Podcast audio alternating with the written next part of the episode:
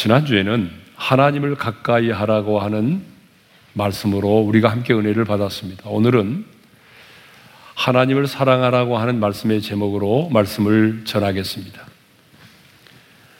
요한일서 4장 16절에 보게 되면 하나님은 사랑이시라는 말씀이 있습니다.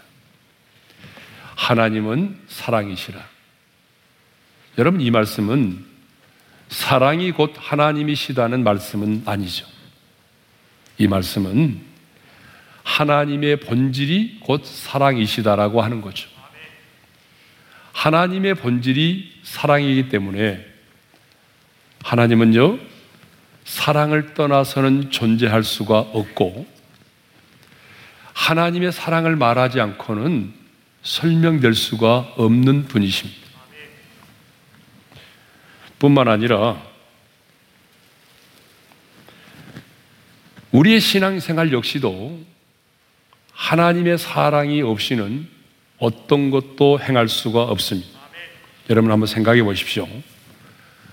하나님에 대한 사랑이 없이 우리가 어떻게 하나님을 예배할 수가 있겠습니까? 한 영혼에 대한 사랑이 없이 우리가 어떻게 그 영혼에게 주의 복음을 전할 수가 있겠습니까? 하나님에 대한 사랑이 없이 어떻게 내 자신을 부인하고 주님께서 우리에게 맡겨준 십자가를 지고 그 주님 가신 길을 따라갈 수가 있겠습니까? 하나님에 대한 사랑이 없이 어떻게 내 눈에 피눈물 나게 만들었던 그 사람을 용서할 수가 있겠습니까? 사랑이 없이는 불가능하죠. 그러므로 사랑은 우리 신앙의 핵심이라고 말할 수가 있는 거죠. 뿐만 아니라 사랑은 우리의 믿음의 성장의 기준이 되는 것입니다. 우리는 흔히 이런 말을 많이 하죠. 믿음이 많이 성장한 것 같아요. 최근 들어서 신앙심이 참 깊어진 것 같아요. 여러분, 믿음이 성장한 것 같다. 신앙심이 깊어졌다라고 말할 때에 그 기준은 무엇이죠? 여러분, 무엇을 기준으로 해서 그 사람의 믿음이 성장했다라고 생각하십니까? 성경 공부입니까? 예배 출석입니까?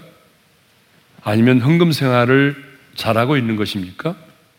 아니면 봉사와 섬김입니까? 다 맞는 말이죠. 믿음이 성장하면 자연스럽게 나타나는 열매들이죠.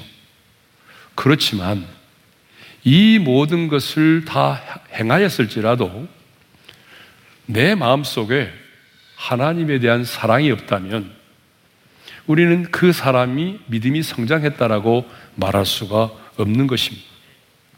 왜냐하면 주님이 말씀하신 가장 큰 계명이 바로 하나님을 사랑하는 것이기 때문입니다. 자, 믿음의 성장은 얼마나 교회를 오래 다느냐, 오래 다녔느냐에 있지 않습니다. 얼마나 내가 성경을 많이 알고 있느냐에 있지 않습니다. 믿음의 성장은 내가 얼마나 하나님을 뜨겁게 사랑하고 있느냐. 어제보다는 오늘, 오늘보다는 내일, 하나님을 내가 얼마나 진심으로 사랑하고 있느냐. 그 사랑에 의해서 우리가 결정된다라고 하는 것입니다. 그러니까 내 믿음이 얼마나 성장했느냐라고 하는 것은 내가 얼마나 주님을 사랑하느냐에 달려 있는 것이죠. 뿐만 아니라 우리의 모든 신앙 생활의 동기는 바로 사랑입니다. 자, 우리가 하는 모든 일에는 동기라고 하는 것이 있어요. 그 동기가 뭐죠? 어떤 일을 하게 만드는 힘을 말하잖아요. 그러니까 공부하는 학생에게도 동기가 중요하죠. 직장 생활을 하는 사람에게도 동기가 굉장히 중요합니다.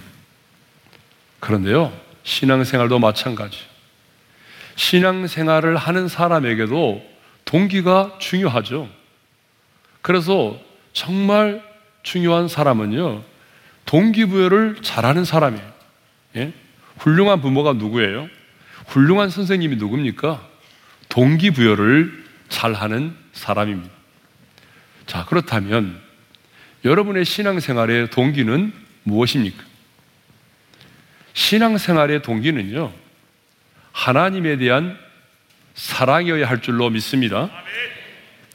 신앙생활은 취미가 아니에요. 신앙생활은 여가선용이 아닙니다. 신앙생활은 내 자신을 부인하는 것이고요. 주님께서 내게 맡겨준 그 십자가를 지고 주님 가신 길을 따라가는 것이 신앙생활입니다. 그런데 주님에 대한 사랑이 없이 내가 어떻게 내 자신을 부인할 수 있다는 말입니까? 주님에 대한 사랑이 없이 어떻게 그 십자가를 지고 그 길을 따라갈 수가 있겠습니까? 그래서 우리의 모든 신앙생활의 동기는 바로 하나님에 대한 사랑인 것이죠. 그래서 부활하신 주님은요, 사명을 잃고 다시 갈릴리 바다로 돌아가서 물고기를 잡고 있던 베드로에게 이렇게 부르셨습니다. 요한의 아들 시모나, 내가 나를 사랑하느냐? 한 번도 아니라 세 번에 걸쳐서 물으셨습니다. 주님은 베드로에게 베드로야 너 건강하느냐? 너 믿음이 그 정도밖에 되지 않느냐? 아니면 네가 뭐 업으로서의 지식이 있느냐? 이런 걸 묻지 않으셨어요. 주님이 베드로를 찾아가 물으셨던 것은 네가 나를 정말로 사랑하느냐? 왜 주님은 베드로에게 세 번에 걸쳐서 네가 나를 사랑하느냐라고 물으셨을까요? 그 이유는 주님에 대한 사랑이 없이는 주님께서 맡겨준 사람을 낚는 업으로서의 사명을 감당할 수가 없기 때문입니다. 주님을 사랑하지 않고서는 주님 가신 그 길을 따라갈 수가 없기 때문이죠. 여러분, 그렇습니다. 우리가 좀 배우지 못해도, 가난해도, 어떤 육체의 질병을 갖고 있어도 다른 일들은 얼마든지 할 수가 있습니다. 그러나 주님을 따르는 일은 주님께서 우리에게 맡겨준 그 사명을 감당하는 일은 아니, 신앙생활은 주님에 대한 사랑이 없이는 불가능합니다. 자, 우리의 신앙생활의 동기가 뭐죠? 바로 하나님에 대한 사랑이라는 것이죠. 그래서 주님은 어느 계명이 가장 큰 계명이냐라고 물어왔던 율법사에게 이렇게 말씀하셨습니다. 주 너희 하나님을 사랑하라. 우리 말씀을 함께 읽겠습니다. 다 같이요. 예수께서 이르시되 내 마음을 다하고 목숨을 다하고 뜻을 다하여 주 너희 하나님을 사랑하라 하셨으니 이것이 그거 첫째 되는 계명이요. 예수님은 하나님을 사랑하는 것이 계명 중에 가장 크고 첫째가 되는 계명이라고 말씀을 하셨습니다. 그리고 하나님을 사랑하되 어떻게 사랑하라고 말씀하셨습니까? 마음을 다하여, 목숨을 다하여, 그리고 뜻을 다하여, 누가복음에서는 힘을 다하여 사랑하라고 말씀하셨습니다. 여기 다하여라고 하는 말이 몇 번 나오죠? 세 번 반복해서 나오죠. 이 다하여라고 하는 말은 무슨 말이냐 그러면요. 모든 것을 건다는 말이에요. 그러니까 네 자신의 전 존재를 쏟아부어서 그렇게 하나님을 사랑하라는 거예요. 예? 그러면 왜 주님은 마음을 다하여 하나님을 사랑하라고 했을까요? 사랑은 마음으로 하는 것이기 때문에 그렇습니다.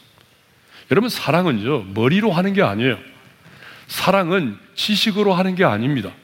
사랑은 논리로 하는 게 아니에요. 사랑은 뭐죠? 마음으로 하는 거예요. 내 가슴으로 하는 거죠.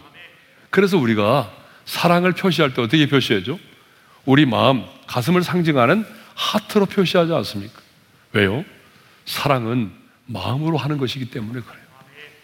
여러분, 엄마가 자녀를 사랑할 때, 자기가 낳은 자식을 사랑할 때, 여러분 어떻게 사랑하죠? 머리로 사랑합니까? 지식으로 사랑합니까? 아니에요. 어머니가 그 자식을 사랑할 때는요, 마음으로 사랑하는 거죠. 그래서 자녀가 열이 오르면 어떻습니까? 밤에 갑자기 열이 오르면 병원에 갈 수도 없고 그러면 밤을 지새우면서 수건에 물을 적셔서 어때요? 그 이마에 올려놓고 여러분 밤을 지새우는 것이 어머니가 아니겠습니까? 왜요? 마음으로 사랑하기 때문에 그렇습니다. 예. 사랑은요 머리로 하는 게 아니에요. 사랑은 마음으로 하는 것입니다. 저희 집에 손녀가 와 있거든요. 네, 이번 주에 가는데 제가 지난번에 말씀드렸잖아. 시도 때도 없이 숨바꼭질 하자고 그런다고. 예. 시도 때도 없이 커튼 뒤에 숨어라. 문 뒤에 숨어라. 이불 속으로 들어가라. 예. 제가 할까요? 안 할까요? 하죠. 예. 그것만이 아니에요. 요구하는 게 너무 많아요.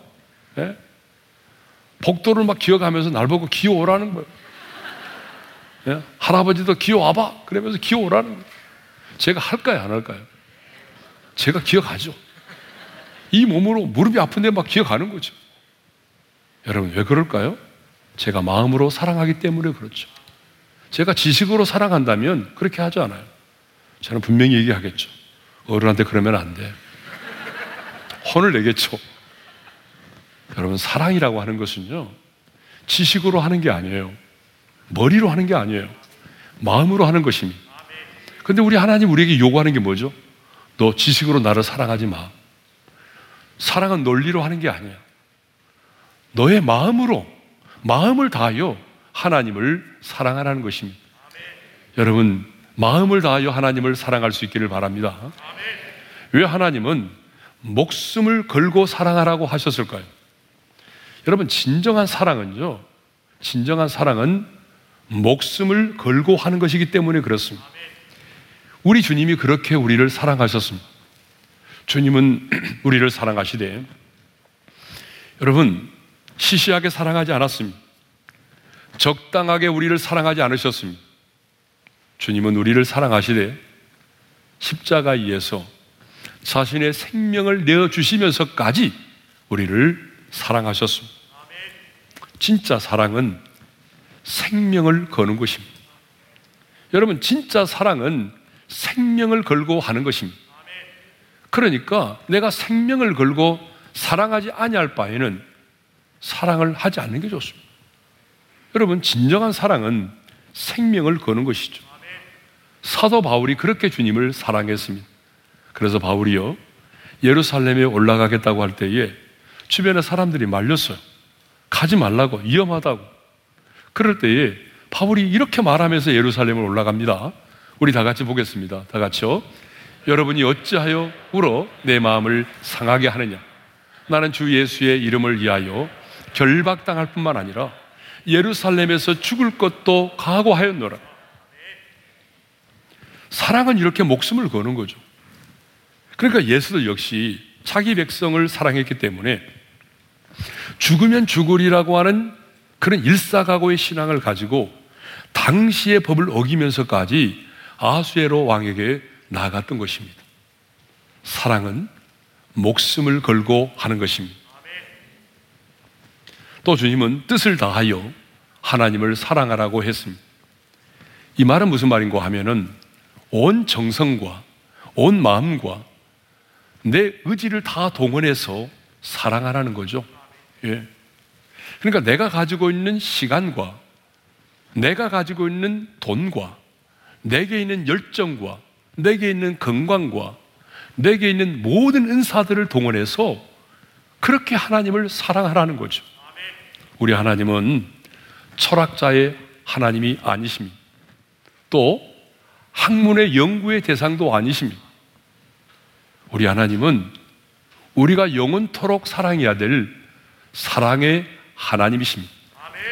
그러므로 우리는 하나님을 사랑하되 시시하게 적당하게 사랑하지 말고 여러분 여러분의 마음을 다하여 여러분의 목숨을 걸고 여러분의 전 의지를 동원해서 그렇게 하나님을 사랑할 수 있기를 주님의 이름으로 축원합니다.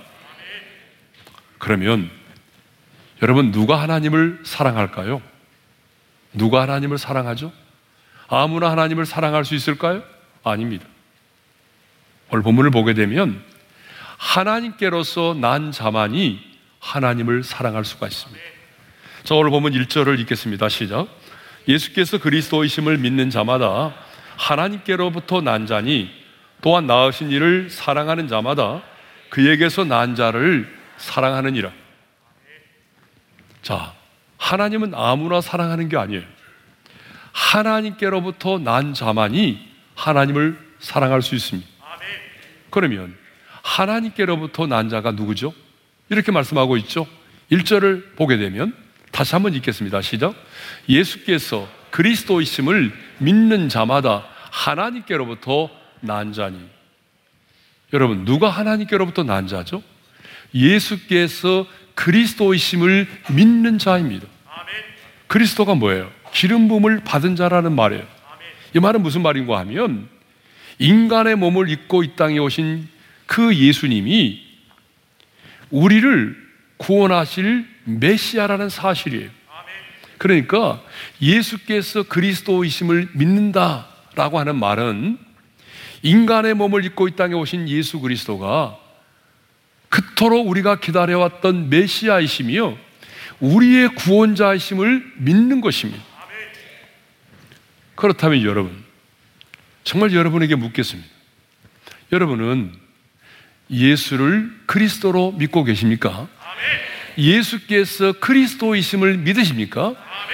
예수님이 나의 구원을 위해서 이 땅에 오셨고 그 예수님이 십자가에서 내 모든 죄와 허물을 담당하시고 죽으시고 부활하셨음을 믿으십니까? 정말 여러분이 그 예수를 그리스도로 믿으신다면요. 여러분들은 여러분의 연약함과는 상관없이 주변 사람들의 평가와는 상관없이 여러분은 누가 뭐라 해도 하나님께로부터 난 자입니다. 정말 여러분 하나님께로부터 난 자이십니까?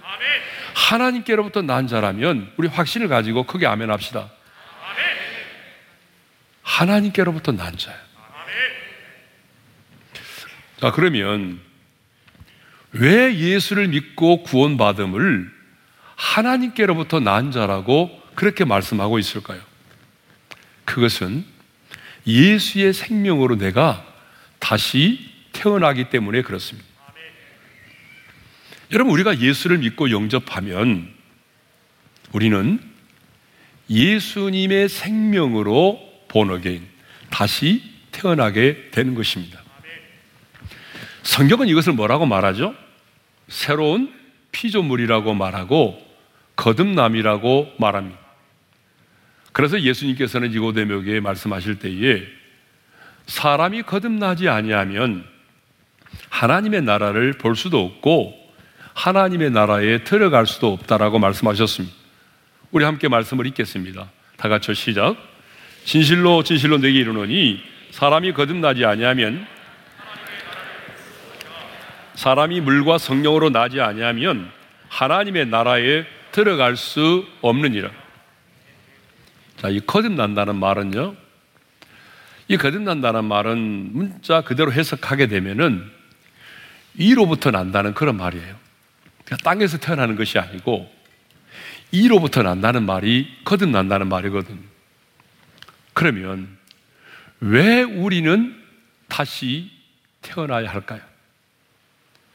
왜 우리는 예수의 생명으로 또 한 번 태어나야 할까요?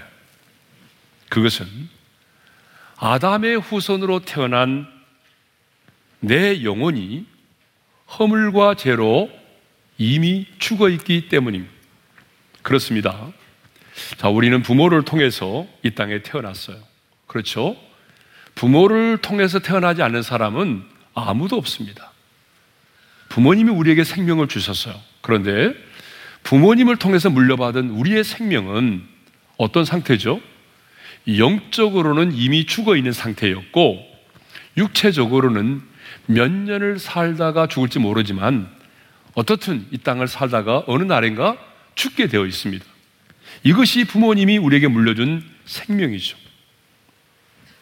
그런데 내가 예수를 믿으면은 예수의 생명으로 다시 태어나게 되는 것입니다. 그러면 예수의 생명은 어떤 생명입니까? 제가 수없이 여러분들에게 말씀드렸습니다. 예수님의 생명은 죄와는 무관하고 죽음을 이긴 부활의 생명입니다. 그래서 예수님이 인간의 몸을 입고 이 땅에 오실 때에 우리처럼 정자와 난자의 착상을 통해서 태어나신 것이 아니라 성령으로 잉태돼서 마리아의 자궁을 빌려서 오신 것이죠. 왜 그래요? 아담으로부터 올라오는 재성을 갖지 않기 위해서입니다. 그래서 예수님의 생명은 죄와는 무관한 생명이시고 죽음을 이기고 부활하신 생명입니다. 그런데 오늘 우리가 예수님을 영접했어요. 예수를 믿게 되었어요. 그러면 우리는 그 예수의 생명으로 죄와는 무관하고 죽음을 이기시고 부활하신 그 생명으로 내가 다시 태어난 것입니다. 그래서 사도 요한은요, 요한일서 5장 11절과 12절에서 이런 말씀을 하고 있습니다. 다 같이 읽겠습니다. 시작. 하나님이 우리에게 영생을 주신 것과 이 생명이 그의 아들 안에 있는 그것이니라. 아들이 있는 자에게는 생명이 있고 하나님의 아들이 없는 자에게는 생명이 없는지라. 아니, 멀쩡히 살아있잖아요. 그런데 멀쩡히 살아있지만 예수 그리스도가 없는 자는 생명이 없다는 거죠. 왜요? 부모로부터 물려받은 생명만을 가지고 있기 때문이죠. 그런데 오늘 우리가 예수님을 영접하게 되면 예수님 안에 있는 생명, 죄와는 무관하고 죽음을 이긴 그 부활의 생명으로 우리가 다시 태어나게 된 줄로 믿습니다. 왜 우리가 하나님을 사랑해야 합니까? 내가 하나님을 사랑해야 되는 가장 결정적인 이유는요, 하나님이 나를 당신의 생명으로 낳으셨기 때문이죠. 주님께서 당신의 그 생명으로 우리를 낳으셨기 때문입니다. 여러분, 왜 자식이 부모를 공경하고 사랑합니까? 왜 자식이 본능적으로 부모를 공경하고 사랑하죠? 그것은 부모의 생명으로 낳았기 때문이죠. 부모가 자신을 당신의 생명으로 낳으셨기 때문이죠. 마찬가지예요. 왜 우리가 하나님을 사랑해야 됩니까? 그 이유는 하나님이 나를 당신의 생명으로 낳으셨기 때문입니다. 그러면 이제 하나님을 사랑한다는 것은 구체적으로 무엇을 의미할까요? 자, 하나님은 영이시고 눈에 보이지 않는데 그 눈에 보이지 않는 영이신 하나님을 사랑한다는 것은 구체적으로 무엇을 의미하죠? 첫째로 눈에 보이는 바 형제를 사랑하는 것입니다. 자, 본문 1절의 말씀을 다시 한번 읽겠습니다. 시작. 예수께서 그리스도이심을 믿는 자마다 하나님께로부터 난 자니 또한 나으신 이를 사랑하는 자마다 그에게서 난 자를 사랑하느니라. 하나님께로부터 난 자는 그에게서 난 자를 사랑한다고 했습니다. 그에게서 난 자가 누구죠? 나와 동일하게 하나님의 생명으로 거듭난 자. 다시 말하면 믿음의 형제를 말하는 것입니다. 그러니까 하나님께로부터 난 자는요, 본능적으로 나를 낳으신 하나님을 사랑할 수밖에 없고, 그 하나님을 사랑하는 자는 하나님의 생명으로 태어난 하나님께서 낳으신 그 믿음의 형제를 사랑할 수밖에 없다는 것이죠. 그래서 성경은요, 끊임없이 끊임없이 우리에게 하나님을 사랑하는 자는 형제를 사랑해야 된다라고 가르치고 있는 것입니다. 요한일서 4장 20절의 말씀을 함께 읽겠습니다. 다 같이요. 누구든지 하나님을 사랑하노라 하고 그 형제를 미워하면 이는 거짓말하는 자니 보는 바 그 형제를 사랑하지 아니하는 자는 보지 못하는 바 하나님을 사랑할 수 없느니라. 자, 여러분 이 말씀을 잘 보십시오. 누구든지 하나님을 사랑하노라고 하면서도 눈에 보이는 바 형제를 사랑하지 않는 자는 어떤 사람이라고 말하죠? 거짓말 하는 자라는 거죠. 거짓말쟁이라는 거죠. 네? 그런데 여기 누구든지라는 말이 굉장히 우리에게 도전으로 다가옵니다. 누구든지. 누구든지. 여러분, 이 누구든지라는 말은 뭐죠? 한 사람도 예외가 없다는 얘기죠. 그러니까 목사이든지 장로이든지 권사이든지 뭐 교회 생활을 오래 한 사람이든지 아니면 이제 예수를 믿었든지 모태 신앙이든지 한 사람도 예 없이 하나님을 사랑한다라고 말하면서도 눈에 보이는 바 형제를 사랑하지 않는다면 그 사람은 거짓말하는 사람이라는 거죠. 그 이유가 뭐예요?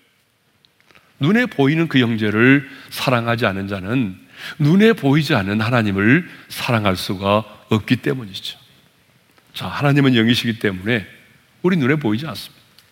그럼에도 불구하고 우리는 고백합니다. 기도할 때마다 주님 사랑합니다. 찬양할 때마다 주님 사랑해요.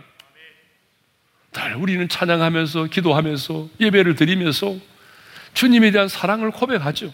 그런데 이렇게 우리가 주님에 대한 사랑을 고백은 하면서도 내 눈에 보이는 그 형제를 내가 사랑하지 않는다면 여러분, 우리의 그 고백은 거짓이라는 거예요. 진실이 아니라는 거죠.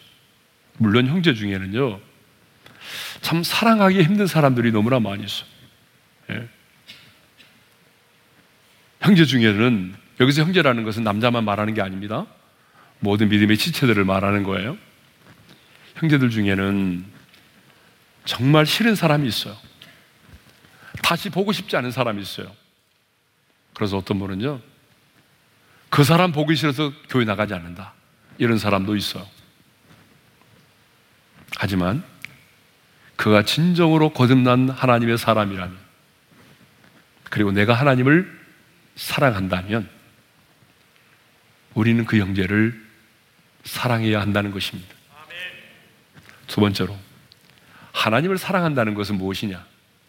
하나님을 사랑한다는 것은 말이 아니라 그의 계명들을 지키는 것이라는 거죠. 자, 3절의 말씀을 읽겠습니다. 다 같이요. 하나님을 사랑하는 것은 이것이니 우리가 그의 계명들을 지키는 것이라. 그의 계명들은 무거운 것이 아니로다. 요한복음 14장을 보게 되면 예수님은 형제 사랑에 대해서 계속해서 강조하고 계십니다. 요한복음 14장 15절의 말씀을 먼저 읽겠습니다. 너희가 나를 사랑하면 나의 계명을 지키리. 21절에도 이렇게 말씀하고 있습니다. 읽겠습니다. 나의 계명을 지키는 자라야 나를 사랑하는 자니. 근데 여러분, 주님께서 하신 말씀을 유심히 들여다보게 되면 왜 주님은 사랑하라고 말하지 않고 내 계명을 지키라고 말씀하셨을까? 여러분 그렇지 않습니까? 나를 사랑해라. 그렇게 말하지 않고 나를 사랑하면 내 계명을 지키라고 말합니다. 여러분 그 이유가 있습니다. 그 이유가 뭐냐 그러면 사랑이라고 하는 것은 추상 명사입니다. 그리고 내가 당신을 내가 사랑합니다. 말로 그렇게 말할 수 있어요. 그런데 상대방은 저 사람이 정말 나를 사랑하지 알 수가 없는 거예요. 어느 정도 나를 사랑하고 있는지를 알 수가 없어요. 그렇죠. 그런데 계명을 지켜 행하는 것은 숨겨질 수가 없는 거죠. 눈으로 볼 수 있는 것이죠. 확인될 수가 있는 거죠. 그러니까 정말로 네가 나를 사랑한다면 계명을 지키라는 거예요. 말로만 그렇게 사랑한다고 말하지 말고 내가 너에게 일러준 그 계명을 지키라는 것이죠. 정말 네가 나를 사랑한다면 사랑하기 때문에 그 계명을 지키라는 것이죠. 그런데 많은 사람들은요. 이 계명을 지키는 것을 너무 힘들고 어렵다고 생각합니다. 물론 계명을 지키기 위해서는요. 물질적인 손해도 감수를 해야 돼요. 여러분 그러지 않아요? 하나님의 말씀대로 살려고 하니까 내가 손해를 보아야 할 때가 있어요. 또 하나님의 말씀 계명을 지키려고 하다 보게 되면 절친한 친구와도 결별을 할 수가 있어요. 그렇죠? 또 내가 하나님의 말씀 이 계명을 지키려고 하다 보게 되면은 내가 좋아하는 취미 생활도 바꾸어야 할 때도 있어요. 심지어는요. 어떤 경우도 있어요. 하나님의 계명을 지키기 위해서 내가 다니던 직장도 그만두어야 할 때도 있어요. 왜요? 그 직장에서 하는 일이 계속해서 하나님을 거역하는 일이라든지 범죄를 양산하는 일이라고 한다면 내가 하나님의 계명을 지키기 위해서는 그 직장도 하는 일도 내려놓아야 되겠죠. 그러니까 우리 입장에서 보게 되면 하나님의 계명을 지킨다는 것이 힘들고 어렵게 보입니다. 그런데 그럼에도 불구하고 오늘 하나님의 말씀을 보게 되면 하나님은 이렇게 말씀하십니다. 어렵지 않아. 절대로 어렵지 않아. 제 말이 아니죠. 다시 본문으로 돌아갑니다. 3절의 말씀을 읽겠습니다. 시작. 하나님을 사랑하는 것은 이것이니 우리가 그의 계명들을 지키는 것이라. 그의 계명들은 무거운 것이 아니로다. 그의 계명들은 무거운 것이 아니다라고 말합니다. 여러분 무거운 것이 아니라는 말이 무슨 말입니까? 여러분 어렵지 않다는 얘기죠. 그의 계명들을 지키는 게 그렇게 어렵지 않다는 거예요. 근데 모세도 그렇게 말했어요. 여러분 모세도요. 신명기 30장 11절에서 이렇게 말하고 있어요. 함께 읽겠습니다. 다 같이요. 내가 오늘 내게 명령한 이 명령은 내게 어려운 것도 아니요 먼 것도 아니라. 아니 우리는 이게 무겁다라고 말하고 이 명령을 지키며 산다는 게 힘들다라고 말하는데 어렵다고 말하는데 오늘 하나님은요 우리에게 말씀합니다. 어렵지 않아. 무거운 게 아니야. 라고 말씀하신다는 거죠. 그런데 그 이유를 말씀하십니다. 왜 하나님은 이렇게 말씀하실까? 우리는 어렵다고 생각하는데 왜 하나님은 어렵지 않다라고 말씀하실까? 그 이유를 우리가 알아야 돼요. 성경은 그 이유를 이렇게 말하고 있어요. 신명기 30장 14절의 말씀입니다. 읽겠습니다. 시작. 오직 그 말씀이 내게 매우 가까워서 내 입에 있으며 내 마음에 있은즉 내가 이를 행할 수 있느니라. 하나님의 말씀이 내게 가까이 와 있으면 하나님의 말씀이 내 마음에 있으면 하나님의 말씀이 내 입에 있으면 이 명령은 어렵지 않다는 거예요. 이 계명 지키는 게 어렵지 않다는 거예요. 그러니까 결국 이 말씀은 다른 말로 반대로 하면 뭐죠? 하나님의 말씀이 내 마음과 내 입술에서 떠나 있으면 이 계명은 무거운 것이 될 수밖에 없다는 얘기죠. 하나님의 말씀과 하나님의 말씀이 내 마음과 입에서 멀리 떨어져 있으면 이 계명을 지키기가 어렵다는 얘기죠. 그러니까 중요한 게 뭐죠? 중요한 것은 하나님의 말씀이 내게 매우 가까이 있어야 한다는 거죠. 하나님의 말씀이 내 입과 내 마음에 가까이 있어야만 한다는 거죠. 그러면 여러분 어떻게 하면 하나님의 말씀을 내게 가까이 있게 할 수 있을까요? 어떻게 하면 하나님의 말씀이 내 입술과 내 마음에 있게 할 수 있을까요? 여러분 그것은 간단합니다. 하나님을 사랑하면 됩니다. 하나님을 사랑하면 되는 거죠. 네? 하나님을 사랑하면요. 그 어떤 계명도 무겁지 않아요. 여러분 야곱을 보십시오. 야곱이 얼마나 간사한 사람입니까? 그런데 야곱이요. 자기가 사랑했던 라헬을 얻기 위해서 애삼촌 라반의 집에서 7년을 봉사를 했어요. 여러분, 7년을 양을 치면서 봉사한다는 게 쉬운 게 아니거든요. 그런데 이렇게 말하잖아요, 야곱이. 다 같이 읽겠습니다. 시작. 그를 사랑하는 까닭에 7년을 며칠 같이 여겼더라. 내가 라헬이라는 그 여자를 사랑했기 때문에 그 여자와 결혼하기 위해서 7년을 섬겼는데 그 7년이라는 세월이 그냥 며칠처럼 여겨졌다는 거죠. 그 이유가 뭐예요? 사랑했기 때문이죠. 문제는 사랑입니다. 여러분, 사랑하면 힘들지 않아요. 사랑하면 짐으로 생각되지 않아요. 예? 사랑하면 그걸 의무로 생각하지 않아요. 사랑하는 사람이 보낸 편지는요, 휴지통에 한 번 읽고 버리지 않잖아요. 여러분, 사랑하는 사람이 여러분에게 보낸 편지라면 어떻습니까? 그 편지를 밤에도 읽고, 그 다음날도 또 읽고, 또 읽고 묵상하는 거잖아요. 어떤 마음을 가지고 이런 글을 썼을까? 또 묵상하면서 계속해서 그 편지를 읽는 거잖아요. 여러분, 우리에게 주어진 66권 성경 말씀이 하나님이 우리에게 보낸 사랑의 편지 아닙니까? 그러니까 이 사랑의 편지를 우리가 어떻게 하죠? 어제도 읽고, 오늘도 읽고, 또 암송하고, 묵상하는 거 아니겠습니까?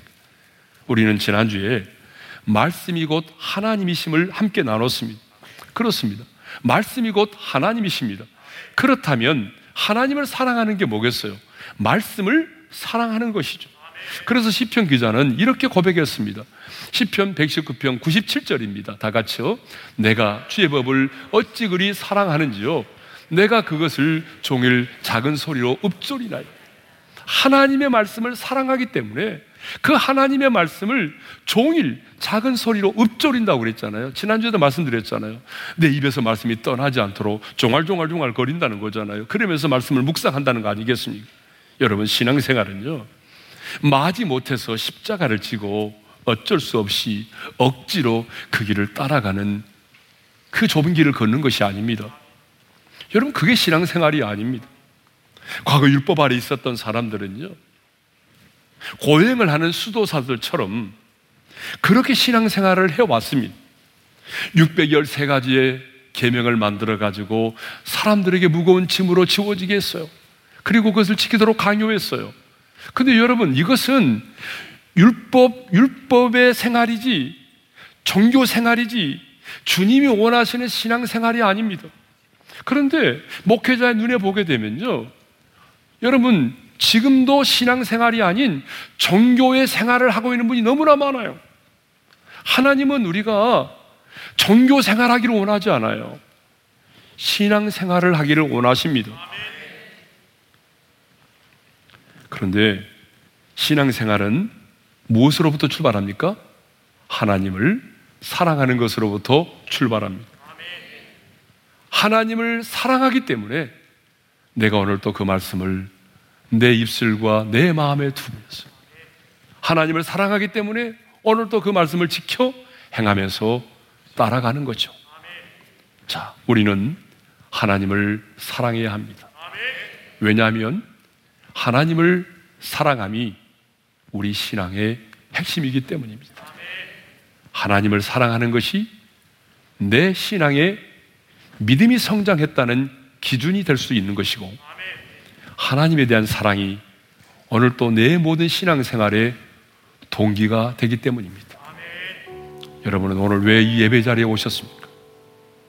하나님을 사랑하기 때문이죠. 왜 여러분들이 남들이 싫어하는 교사로 섬기십니까? 왜 토요일마다 나와서 교회를 청소하고 주차연으로 섬기고 남들이 힘들어하는 그 일들을 여러분의 시간과 몸과 물질을 바쳐 헌신하십니까? 그 이유는 단 한 가지입니다. 내가 주님을 사랑하기 때문입니다. 하나님을 사랑하기 때문이죠. 그런데 하나님은 아무나 사랑하는 게 아닙니다. 하나님께로서 난 자만이 하나님을 사랑합니다. 저와 여러분은 하나님께로부터 난 자입니다. 하나님을 사랑할 수 있는 특권을 가진 사람들. 그러기에 우리는 오늘 또 눈에 보이지 않는 그 하나님을 눈에 보이는 형제를 사랑함으로 사랑해야 하는 것이죠. 하나님이 주신 계명들을 지켜 행함으로 그 하나님을 사랑하는 것입니다. 계명들을 지켜 행하는 것은 결코 우리에게 무거운 짐이 아닙니다. 사랑하면 사랑하면 하나님을 사랑하면 결코 무거운 짐이 아닙니다. 주신 말씀 마음에 새기면서 우리 이 시간에 찬양하겠습니다. 사랑합니다. 나를 자녀 삼으신 주 찬양합니다. 사랑합니다.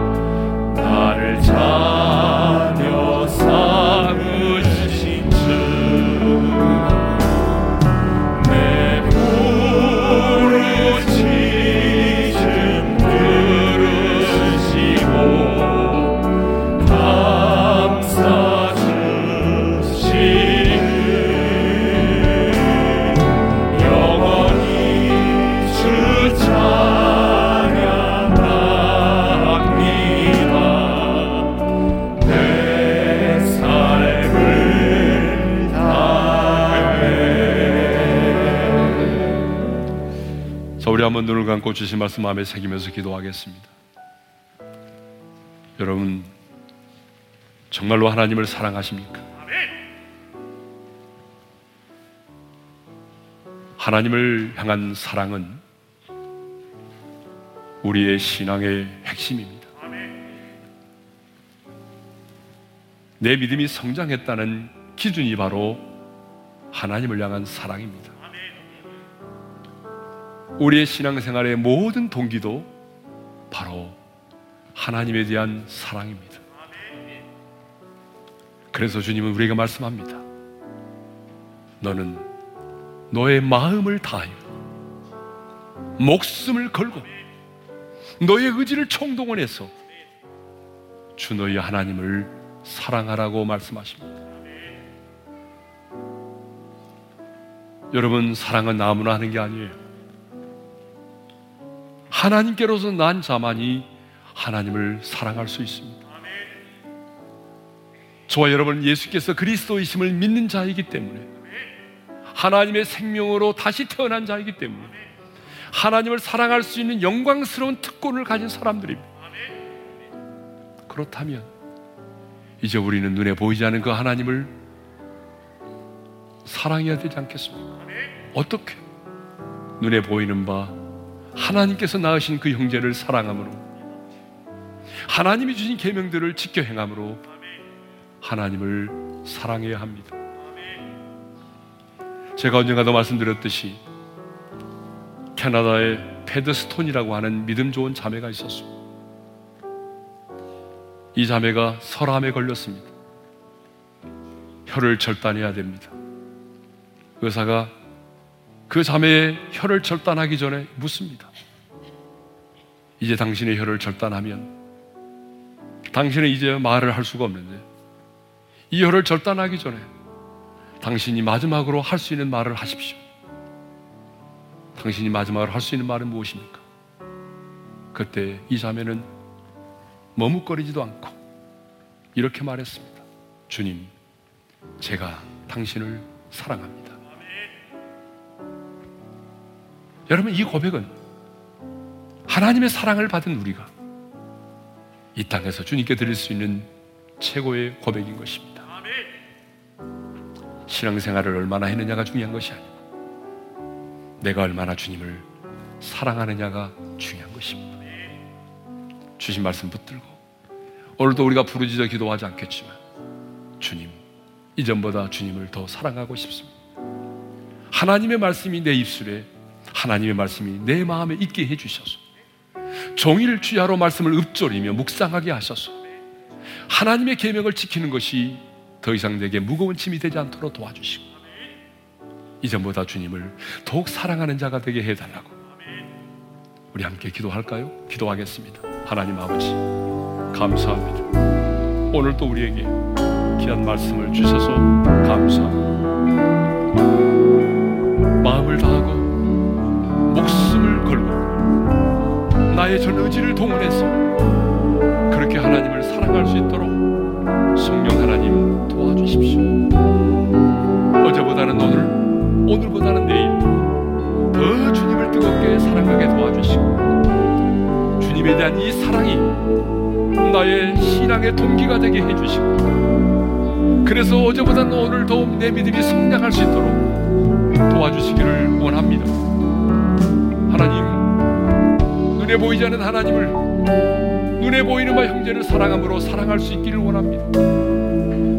하나님, 눈에 보이는 바 그 형제가 하나님 내 마음에 합한 자는 아닐지라도 하나님께로부터 또난 자이기 때문에 나도 하나님의 사랑을 받은 자로서 믿음의 형제를 사랑할 수 있도록 도와주시고 하나님이 내게 주신 계명들을 지켜 행할 수 있도록 성령님 은혜를 베풀어 주십시오.